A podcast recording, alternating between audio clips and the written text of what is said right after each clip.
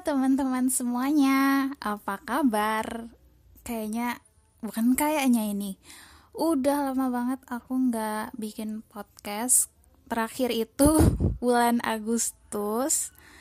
Ternyata emang aku nggak bisa sekonsisten itu. Bukan, sorry ya teman-teman kalau ada suara ribut-ribut di belakang. Itu adalah suara kucing-kucing aku pada kawin. Bukan kucing-kucing aku sih, kucing-kucing komplek. Oke, lanjut. Sebenarnya aku bukan sibuk ya, tapi lebih ke nggak menyempatkan diri untuk bikin podcast. Karena kalau aku tuh kalau bikin podcast tuh selalu bikin uh, mini research. Wow, jumawa banget ya bahasanya. Jadi aku tuh selalu eh, nyari-nyari materi yang sekiranya gak bakal ngasih hoax ke orang-orang gitu loh. Karena kadang-kadang kan aku ngomong selalu aku kait-kaitin gitu sama teori-teori psikologi atau penelitian-penelitian yang terkait yang lagi aku bahas gitu kan. Nah by the way apa kabar nih teman-teman semuanya uh, apakah aku masih punya audiens di sini? Jadi, um, kalian punya kesibukan apa nih sekarang? Sejujurnya aku tuh um, pengen bikin podcast, tapi bareng teman gitu.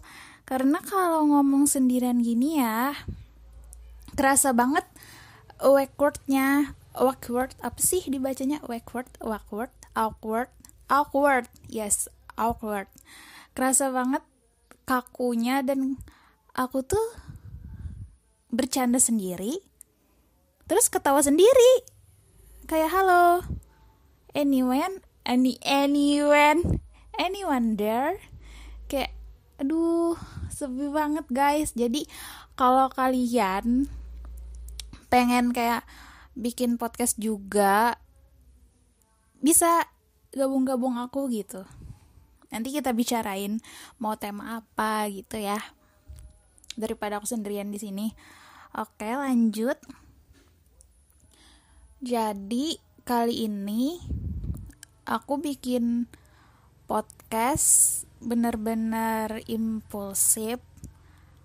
Sama sekali aku nggak nyari-nyari topik dulu jadi gini guys lucunya lucunya momen-momen terimpulsif yang pernah aku lakukan dalam hidup itu tuh selalu kepikiran setiap setiap pas aku lagi cetak foto sama beli figura.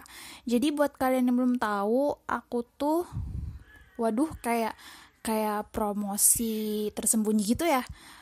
Enggak ini aku cuma cerita. Jadi aku tuh uh, buka jasa ilustrasi gitu kan.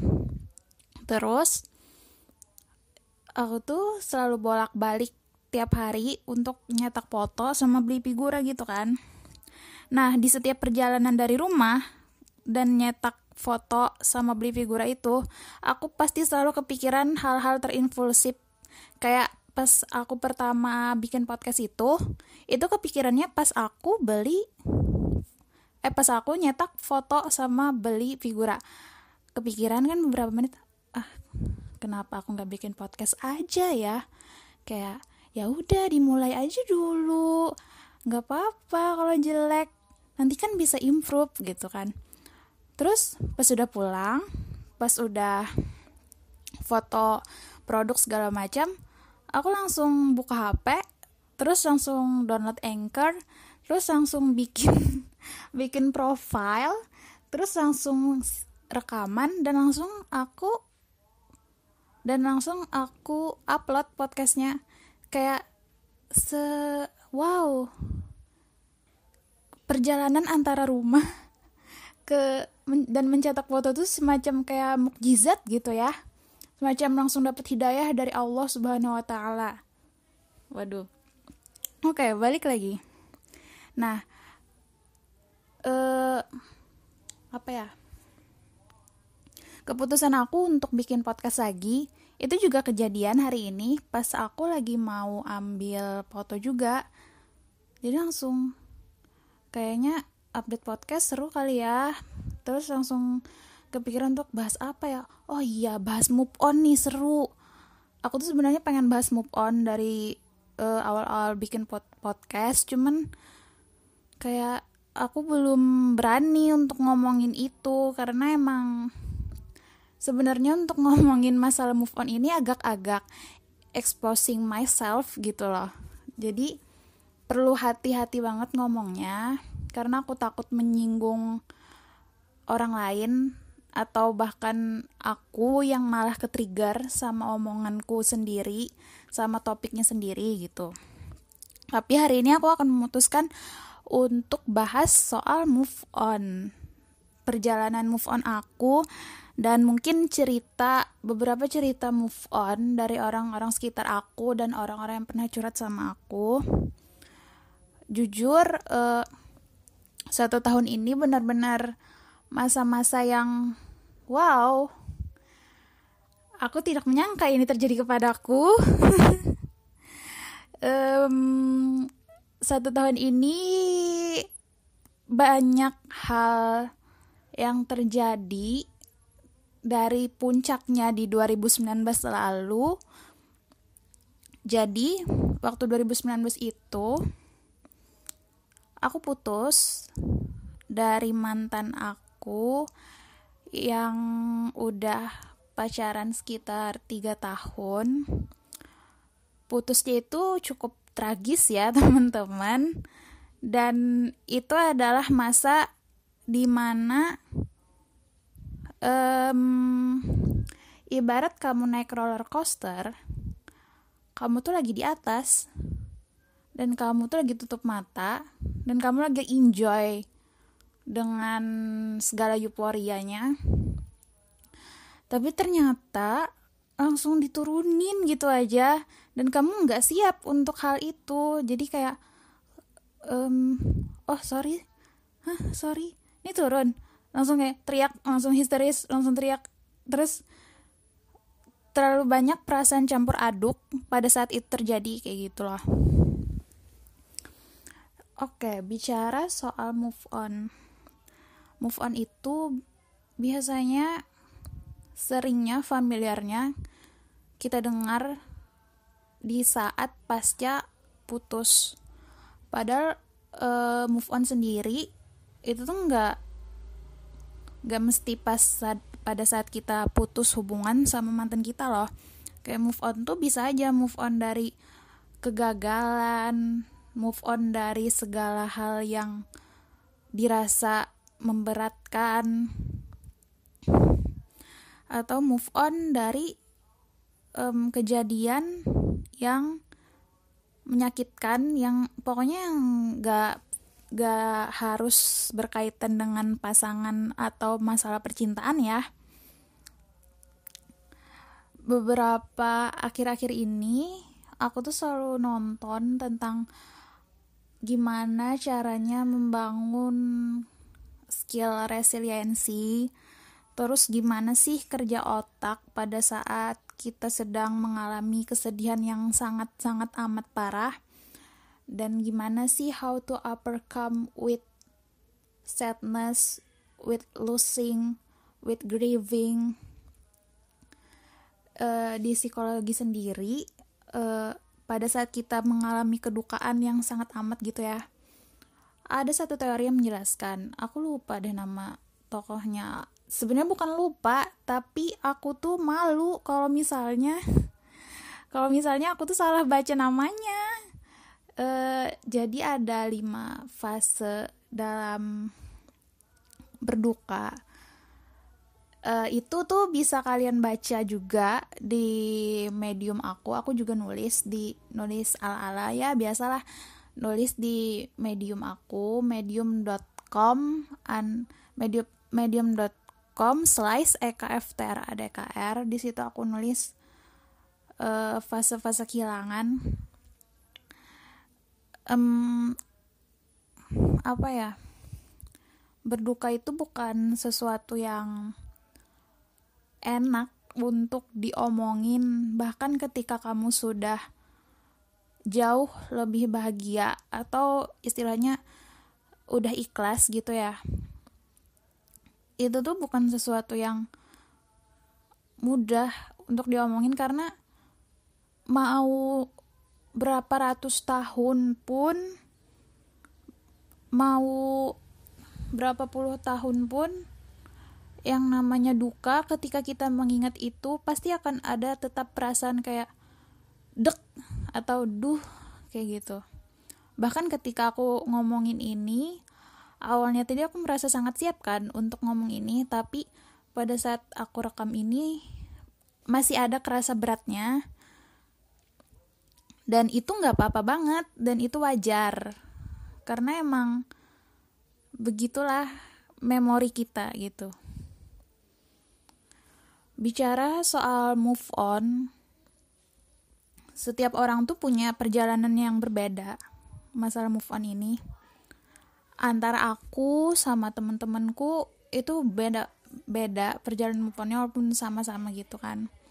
Tapi satu yang aku sadari entah ini aku ketemunya selalu sama yang setipe sama aku atau gimana ya aku selalu dipertemukan Tuhan tuh sama orang-orang yang move onnya tuh bukan pacaran lagi atau menjalin hubungan sama orang lain lagi tapi lebih ke menemukan diri mereka sendiri gitu loh. Jadi lucu banget nih ya. Aku kan putus 2019 nah terus aku punya teman. Yang lucu banget ini kami bertiga tuh temenan baru baru deketnya 2019 itu karena putus. Karena sama-sama putus dan kami selalu selalu berbagi cerita sedih putus. Terus kayak iya iya aku juga kayak gitu. Iya ya harus kayak gini kayak gitu. Dan menyenangkan untuk punya temen yang sat, berada di satu fase sama kita merasakan hal yang sama ada di keadaan yang sama dan kita. Karena kita jadi ngerasa ternyata aku nggak sendirian loh ngerasain ini. Ternyata orang lain pun juga ngerasa begitu. Dan lebih ke refleksi diri kayak sebelumnya aku adalah orang yang waktu putus aku menyalahkan diriku sendiri dengan berbagai macam pokoknya karena memang aku pada saat itu uh, karena aku marah banget kan ya pas putus itu karena emang putusnya sangat tragis guys. Jadi emang pada saat itu aku belum pernah merasakan marah. Aku belum pernah merasakan emosi yang kayak gitu. Dan pada 2019 itu itu baru pertama kali aku merasakan emosi yang sangat wow. Itu kayak badai berarti kayak tsunami. Dan aku nggak tahu aku harus ngapain dengan emosi itu sehingga pecah banget marahnya tuh marah banget. Dan sampai aku tuh e, mengucapkan hal yang sebenarnya tidak pernah dan tidak akan pernah aku ucapkan di untuk siapa pun di mana pun dan kapan pun. Pokoknya baru itu aja aku pernah mengucapkan itu. Dan e, rasa e, apa sih rasa bersalahnya tuh sampai sekarang. Eh, enggak juga sih. Uh, I'm I'm trying to dealing with it I'm trying to make peace with it. Kayak ya udah karena aku lagi marah banget pada saat itu itu normal dan aku udah minta maaf juga sama orangnya kayak gitu kan. Pada saat pasca putus itu aku selalu menyalahkan diriku sendiri kayak um, am I not good enough? Atau kayak aku salah apa sih? Aku perasaan gak pernah nyakitin orang. Kok orang lain setega itu sama aku kayak gitu kan. Atau kayak aku aku sayang banget loh sama dia tapi kok tidak berbalik ke aku ya? Atau kayak aku tuh lagi aku nih lagi sedih. Kenapa kok malah itu orang marah bukan marah sih kayak apa ya pada saat itu tuh kayak aku disalahkan. Bukan disalahkan juga tapi kayak ya begitulah pokoknya nggak enak pada saat itu. Dan lama kelamaan aku ngerasa kok kok aku mental victim banget ya. Dan setelah aku kayak berkontemplasi waduh kontemplasi bro kontemplasi gitu bahwa sebaiknya jangan berlarut-larut untuk merasa menjadi korban. Karena yes it happened gitu. Gitu kan? It happened tapi ya udah sampai situ aja. Dan dan yang berhak menentukan yang bisa menentukan hidup aku ke depannya adalah aku dan aku nggak mau jadi korban terus-terusan. Aku nggak mau hidup aku kayak badut dipermainkan orang kayak gitu. Jadi pada saat itu karena aku lumayan ya sedihnya sedih banget itu sih bukan lumayan itu sedih banget. Uh, jadi aku memberikan waktu untukku sendiri. Aku boleh nangis setiap hari tapi aku beri waktu kayak um, berapa hari ya? Pokoknya uh, waktu dua bulan itu aku boleh nangis terus setiap hari. Dan itu nggak apa-apa. Tapi setelah dua bulan itu aku nggak boleh nangis lagi. Aku kayak memberikan uh, batasan untuk diriku sendiri memberikan uh, rules untuk diriku sendiri karena cuman dengan cara kayak gitu aku bisa tegas sama diriku sendiri kan. Lalu setelah itu aku benar-benar uh, cut kontak sama orang-orang uh, itu. Aku block yes I'm block them. Sebenarnya bukan karena aku marah bukan karena benci atau gimana. Kadang kan ada ya orang yang berpendapat kalau kita ngeblok orang kalau kita uh, remove kontak atau ya yang kayak gitulah unfollow kayak gitu get kayak gitu gitu itu mah dikiranya childish. Padahal ini tergantung prinsip hidup masing-masing sih. Kalau menurut aku sendiri untuk uh, for the sake of my uh, for the sake of my apa sih? Untuk kedamaian diriku sendiri aku memutuskan untuk nggak melihat apa pun, nggak mau tahu apa pun, dan nggak mau terlibat apa pun dengan hal-hal di masa laluku itu. Karena semakin aku apa ya semakin aku uh, terjebak di situ itu malah semakin semakin menyakiti aku kayak gitu kan.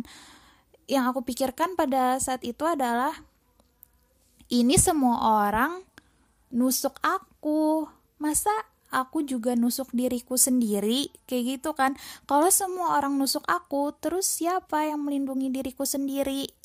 Nah, maka dari itu aku memilih untuk ngeblok, untuk ngekat semuanya. Itu bukan karena ya udahlah mau gimana lagi kan? Keadaannya emang kayak gitu. Nggak memungkinkan untukku untuk aku bisa terus berteman juga dan aku pun nggak mau cari musuh juga kan pada saat itu walaupun keadaannya juga gak baik-baik banget setelah aku blok itu masih ya begitulah. Terus kayak ya udahlah. Lalu aku tuh bener-bener nggak ini ini kuncinya ini kunciannya sih. Kalau mau move on tapi ini dalam hubungan ya dalam hubungan percintaan kalau mau bener-bener move on jangan pernah cari tahu tentang dia lagi. Bener-bener ini harus tegas sama diri sendiri dan alhamdulillah alhamdulillah kayak kayak bersyukur untuk apa gitu ya. Uh, aku udah satu tahun bener-bener nggak lihat dia. Kayak wow I'm so proud of myself. Keren banget kan padahal teman-teman aku follow-followan sama dia. Dan tapi aku benar-benar menghindar. Kayak mis tapi misalnya aku kayak usil aku kan suka jail gitu kan ya. Kadang-kadang mereka ngancemnya akan memperlihatkan aku foto si dia. Wah aku tuh langsung kayak ketakutan gitu. Karena aku memang benar-benar nggak mau lagi lihat fotonya. Even even ya gitulah even namanya aku bukan males sih jatuhnya kayak aku cuman nggak pengen sedih lagi. E, lalu setelah itu perjalanannya tuh bukan yang kayak mulus atau hari ini terus uh, perasaannya tuh kan hilang hilang hilang hilang terus tuh enggak yang namanya berduka bahkan teori di psikologi sendiri itu bilang yang namanya berduka memaafkan pokoknya uh, yang namanya emosi itu tuh bukan sesuatu yang akan begitu terus akan bahagia terus akan uh, akan merasa move on terus akan merasa terinspirasi terus akan merasa termotivasi terus itu nggak bisa kayak gitu. Ada masanya di mana aku uh, yes I feel free guys. Akhirnya aku move on. Terus esok harinya aku bisa kayak anjir lah sedih banget ini mah. Kenapa masih keinget ya? Kenapa masih masih sedih? Kenapa kecewanya masih berasa banget? Dan so on and so on sampai satu tahun. Dan itu uh, menurut aku time heals uh, menurut aku time heals nothing. Waktu tuh nggak menyembuhkan apa-apa. Yang waktu tuh nggak ya waktu hanya waktu kayak gitu. Yang bisa menyembuhkan diri kita sendiri tuh ya pilihan yang kita pilih. Kita ingin kita mau kita mau maju atau kita mau terjebak di situ terus-terusan kayak gitu kan. Dan move on tuh bukan berarti kita ngelupain ngelupain dia. Bukan berarti kita kayak ya udah sama dia tapi I don't know. I feel like I'm it's not I'm it's not I'm moving on but I'm moving forward with the pain and with the memories of him.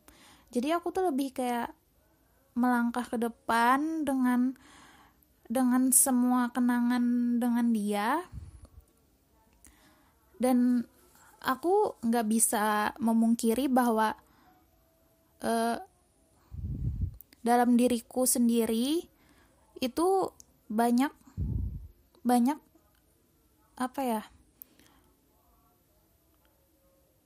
dalam diriku sendiri tuh banyak ada dia kayak gitu loh. Aku ada di titik aku sekarang ini sedikit banyak itu juga karena ada partisipasi dia di situ dan aku nggak bisa membohongi itu loh. Dan pada saat itu aku aku tuh kayak he was my he he wasn't just my boyfriend he was my best friend. He was he was like my brother. He was like a family to me. Jadi aku nggak bisa kayak I'm the I'm done with him baby aku nggak bisa kayak gitu.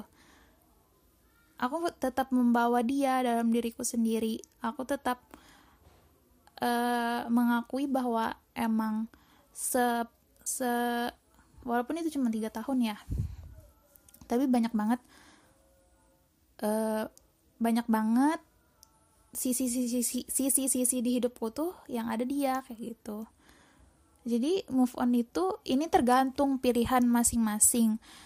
Tapi aku kemarin baru aja nonton video TED Talk kayak gitu. Jadi dia tuh baru kehilangan, enggak sih? Bukan baru. Dia tuh kehilangan anaknya, kehilangan suaminya, dan kehilangan ayahnya dalam waktu satu tahun. And uh gila. Aku pas nonton itu wah gila. Aku kehilangan pacar aja. Sedihnya sedih banget coy ini kehilangan anak kehilangan suami kehilangan ayah dalam satu tahun. It must be so hard for her. Terus dia ngomong bahwa kita sebenarnya nggak move on tapi kita mem tapi kita membawa kita tetap maju dan tetap membawa orang-orang di masa lalu ini dalam diri kita dalam setiap langkah kita kayak gitu mungkin hal ini cuma berlaku kalau kalau emang kita ngerasa bahwa dia tuh sangat bermakna di hidup kita. Mungkin kalau misalnya orangnya ya brengsek ya ya nggak mungkin juga kepikiran untuk kayak gitu kali ya. Terus aku juga mikir akhir-akhir ini bahwa kalau aku nggak ketemu dia mungkin aku nggak akan ngerasain sedih-sedihnya itu. Tapi kalau aku nggak ketemu dia aku juga nggak bakal ngerasain seneng dan bahagia sampai mampus pada saat itu. Jadi kayak semuanya tuh bisa disyukuri kayak gitu. Semuanya tuh ada makna dan pelajarannya masing-masing dan aku baru dengar podcast temenku juga kan. Semuanya tuh ada jalan dan masanya. Mungkin emang menyakitkan banget. Tapi aku juga tidak memungkiri bahwa aku pernah sangat bahagia sama orang itu. Kayak gitu. Hmm, oh iya. Dan juga aku mau bilang kalau move on itu bukan tentang cepet-cepetan. Itu bukan sebuah perlombaan. Ada baiknya menurut aku ketika kita um, aku pernah dengar kayak gini. Ketika kita mengalami suatu krisis di mana itu mengharuskan kita keluar dari zona nyaman kita. Ya iyalah kan ya karena krisis. Ketika kita berhasil melewati itu maka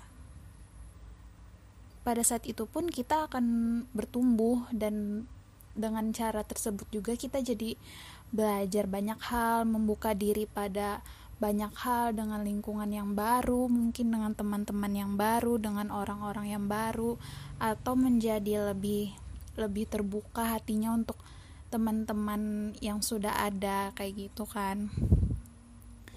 Nah, ketika move on itu ya e, nikmatin lah prosesnya. Karena ada beberapa kasus kayak gini ketika kan aku waktu itu um, masih sedih-sedihnya kan ya. Jadi aku ketika ada orang yang curhat bahwa dia juga putus cinta atau lagi sedih karena pasangannya aku pun ingin aku pun ingin hadir menjadi orang yang menangkan bahwa nggak apa-apa kok untuk sedih dan itu sangat wajar untuk bersedih. Dan mereka tuh rata-rata pengen cepet-cepet melupakan pengen cepet-cepet move on. Ya aku bilang kan kayak nikmatin aja dulu prosesnya. Mungkin itu menyakitkan banget. Ya menyakitkan banget kan ya. Tapi ketika pengen cepet-cepetan itu malah takutnya nah lukanya itu nanti malah bakal kerasa lagi di masa depan kayak gitu. Kayak ibaratnya tuh kita uh, ngabisin lukanya dulu sekalian biar pas ini juga abis sekali kalian gitu. Daripada cepet-cepetan nanti pada akhirnya malah sebenarnya lukanya tuh kita tuh cuman lari kayak gitu. Bukan bukan menyembuhkan. Dan ketika kita luka dan kita tetap lari mungkin pas kita lari itu bakal nggak kerasa lukanya tapi ternyata lukanya tuh malah makin lebar kayak gitu kan dan Terus aku juga mau bilang kalau semua ini proses. Kalau ini bukan sesuatu yang mudah dan wajar banget untuk sedih, tapi harus selalu ingat bahwa satu-satunya yang bisa menjaga diri kalian, menyayangi diri kalian, dan menyembuhkan luka kalian itu adalah diri kalian sendiri. Dan menurut aku pada saat ini pada saat kalian sedang sedih-sedihnya itu adalah fase yang bagus banget untuk belajar ngerem kayak ngerem kehidupan uh, waktunya untuk istirahat dulu dan lebih banyak berpikir bukan overthinking yang kayak overthinking gak guna gitu ya bukan tapi overthinking lebih ke gimana ya caranya aku bisa bangkit dari ini gimana ya caranya aku bisa menjadi orang yang aku butuhkan tapi versi diriku sendiri dan untuk diriku sendiri. Dan gimana caranya aku bisa belajar dari sini? Kayak gitu. Dan ketika ada yang bertanya kapan sih waktu terbaik untuk move on? Gak ada waktu terbaik untuk move on. Semua orang punya waktunya semua orang punya jalannya jadi jangan pernah ngebanding-bandingin kayak ih si itu bisa move on cepet kok aku enggak? Atau ih si itu bisa cepet move on dan dapat pasangan kok aku nggak bisa kayak gitu ya. Jangan pernah menyamakan proses kita sama proses orang lain. Karena ketika kita membandingkan proses kita sama proses orang lain kita kita tuh jadi kayak nggak maksimal gitu loh untuk um, mempelajari apa yang terjadi dengan hidup kita. Kita tuh jadi kayak nggak mindfulness dengan mindfulness itu adalah ketika kita hadir pada saat ini di masa kini dan di sini. Jadi kalau kita nggak mindfulness itu entah kita per, pikiran kita melayang-layang ke masa lalu atau pikiran kita melayang-layang ke masa depan. Nah jadi aku harap ya nggak apa-apa belum move on walaupun sudah bertahun-tahun selama itu nggak ganggu ini ya dengan catatan selama itu nggak ganggu kehidupan kalian atau aktivitas sehari sehari-hari kalian it's okay. Ketika kalian memutuskan untuk uh, belum bisa membuka hati untuk orang lain ya nggak apa-apa. Sendirian itu bukan berarti kalian kalah sama mantan kalian atau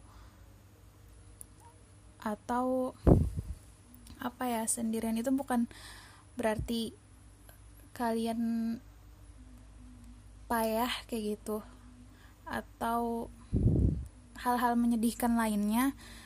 Tapi justru itu lebih baik daripada kalian ngerasa kesepian dan kalian mencari sosok yang bisa kalian proyeksikan sosok sosok yang bisa kalian proyeksikan tipe-tipe tipe-tipe ideal kalian. Dan kalian malah menyakiti orang lain kayak gitu. Jadi untuk teman-teman semuanya yang sedang berada di fase berduka di fase berjuang untuk move on it's okay. Normal banget untuk sedih yang sedih banget itu normal banget. Jangan dengerin kata-kata menyakitkan dari orang lain. Kalau misalnya mau mendengarkan pun pastikan kalian punya batasan untuk diri kalian sendiri. Mana yang bisa kalian serap untuk kebaikan diri sendiri dan mana yang emang harus dibuang jauh-jauh.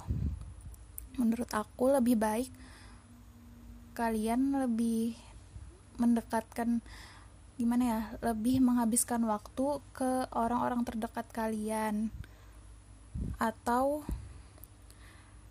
me time, me time dalam artian lebih mengenali diri sendiri, emosi sendiri, terus mengenali apa sih yang kalian mau, apa sih yang akan kalian lakukan ke depannya kayak gitu.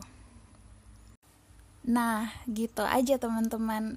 sebenarnya aku cuman mau update podcast aja sih kayak halo guys I'm still here kayak gitu jadi buat teman-teman kalau kalian punya topik yang seru atau kalian pengen ikutan di podcast aku itu boleh banget. Aku sangat terbuka dengan hal itu karena aku seneng banget ngobrol sama orang. Uh, dan aku juga mau ucapin terima kasih untuk kalian yang mungkin sudah mendengarkan podcast ini sampai akhir. Maaf banget kalau isinya kebanyakan curcol sebenarnya bukan curcol tapi aku ingin aku bisa hadir untuk teman-teman yang lain yang merasa bahwa dia bahwa mereka sendirian menghadapi ini semua. Tidak, teman-teman, kalian gak sendirian. Kalau kalian perlu orang untuk mencurahkan kemarahan, kesedihan, aku siap banget untuk mendengarkan semua itu, oke? Okay? Dan aku doakan kalian semua tetap diberi kelembutan untuk hatinya, diberi hati yang pemaaf, dan tetap menjadi orang-orang yang penyayang, orang-orang yang Tuhan limpahkan kebaikan dan keberkahan di setiap hidupnya, di setiap langkah hidupnya. Terima kasih untuk teman-teman semua yang sudah mendengarkan. Sampai jumpa di podcast selanjutnya. Dadah.